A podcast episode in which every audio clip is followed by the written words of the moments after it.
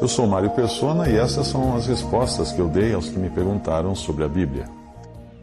A sua dúvida é quem faria parte do pequeno rebanho. Uh, e você mencionou a questão de reunir-se em casa, mas eu queria que entendesse que reunir-se em casa não é o princípio sobre o qual nos reunimos, nos congregamos, sobre o qual estamos congregados. Mas o princípio, o fundamento é estar congregado para o nome do Senhor. Isso pode ser numa casa, numa sala, num escritório, numa barraca ou até debaixo de uma árvore. Quando há muitos irmãos congregados e não cabem numa casa, o jeito então é alugar ou construir um local maior para as reuniões. Não coloque a lente, o foco, no modo como nós estamos congregados. Coloque o seu foco na pessoa para a qual nós estamos congregados.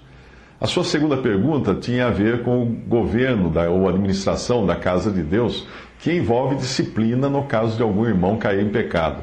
Você encontra em Mateus 18 que o Senhor deu aos dois ou três, ou seja, à assembleia dos irmãos congregados para o seu nome, em uma determinada localidade, ele deu autoridade para lidar com questões que envolvem ligar ou desligar da comunhão aquele que está em pecado.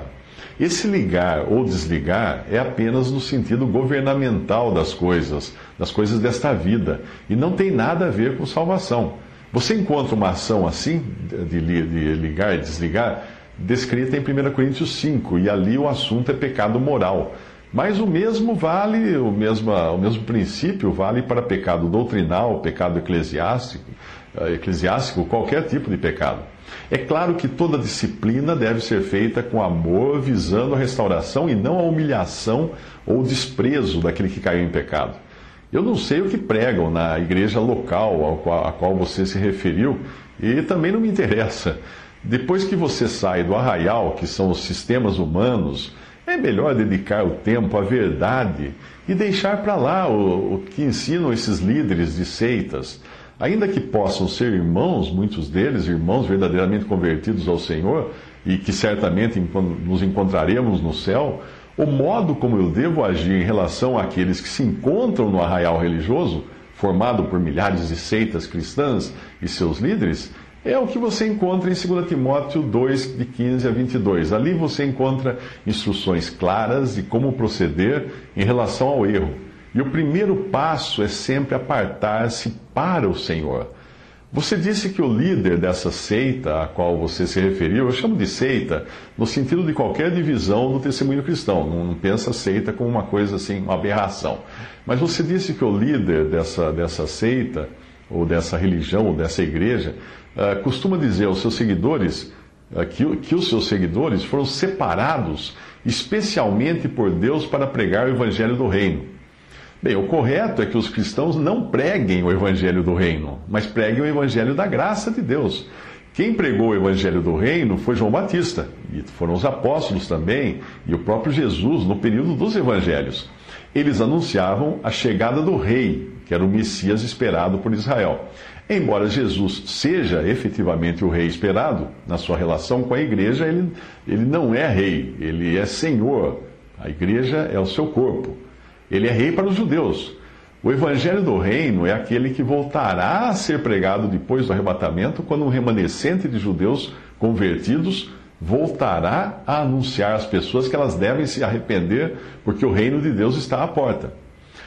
Você ouviu de alguém também da seita a qual você se referiu que os seus membros seriam o pequeno rebanho ou o pequenino rebanho que o Senhor viria buscar na sua vinda e mencionando Lucas 12, 32, que diz: Não temais, ó pequeno rebanho, porque o vosso Pai agradou dar-vos o reino. Independente, independentemente se é isso que essas pessoas realmente creem ou não, no Evangelho o Senhor chama os seus discípulos de pequeno rebanho em relação ao mundo hostil em redor deles, e não para diferenciá-los de outros convertidos porque ao que me parece, esse título Pequeno Rebanho está sendo dado aí nessa, nessa seita ou nessa religião para diferenciar os que pertencem a ela e os que não pertencem, mesmo que sejam crentes no Senhor Jesus Cristo. Uh, ali nos tempos do Senhor Jesus, aquele era um pequeno grupo de homens pobres e fracos que um dia iriam reinar com Cristo.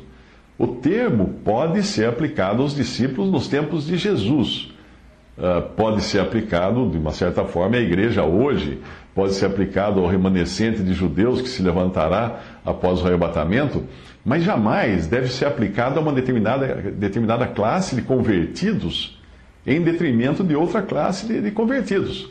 Não se trata de um título dado a algum grupo religioso ou denominação, como, como pensam as pessoas que você mencionou, como se aquele grupo fosse mais espiritual, mais preparado, aquele seria arrebatado, os outros ficariam. Não, não é, não é isso, não.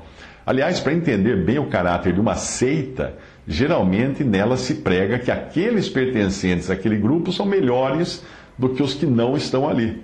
Em algumas seitas costuma-se até pregar que aquele grupo tem o privilégio de, de, ser, de fazer parte das virgens prudentes, enquanto os outros convertidos a Cristo, que não estão ali naquele grupo, são de uma categoria inferior, seriam as virgens loucas da parábola. Sempre que alguém tenta qualificar um salvo por Cristo por estar ou não em um determinado grupo, ele acaba fazendo do grupo o elemento que dá qualidade àquela pessoa, o que é errado, claro. Para Deus existem salvos e perdidos. E ponto. Não existem meio salvos ou meio perdidos. Todos os que creem em Jesus estão igualmente salvos, não importa onde eles estejam congregados. Todos os que verdadeiramente creram em Jesus têm o Espírito Santo habitando neles. O Espírito Santo é o penhor, ou garantia da salvação. E todos desfrutam de todas as bênçãos espirituais nos lugares celestiais. A diferença é que alguns são privados de paz e segurança por estarem presos a sistemas criados por homens, que pregam obediência e perseverança como meio de garantir a salvação, o que acaba sendo uma salvação por obras, não baseada no sangue e na obra de Cristo. Outros são privados da liberdade do espírito nas suas reuniões por estarem sujeitos a algum líder carismático que os doutrina e exerce domínio sobre eles. Infelizmente, a maioria dos salvos hoje não tem o privilégio de estarem congregados onde o Senhor está, na forma da promessa que ele fez, de que estivéssemos congregados para Ele e não para algum grupo, para alguma doutrina, para algum líder, para algum sistema religioso ou coisa do tipo.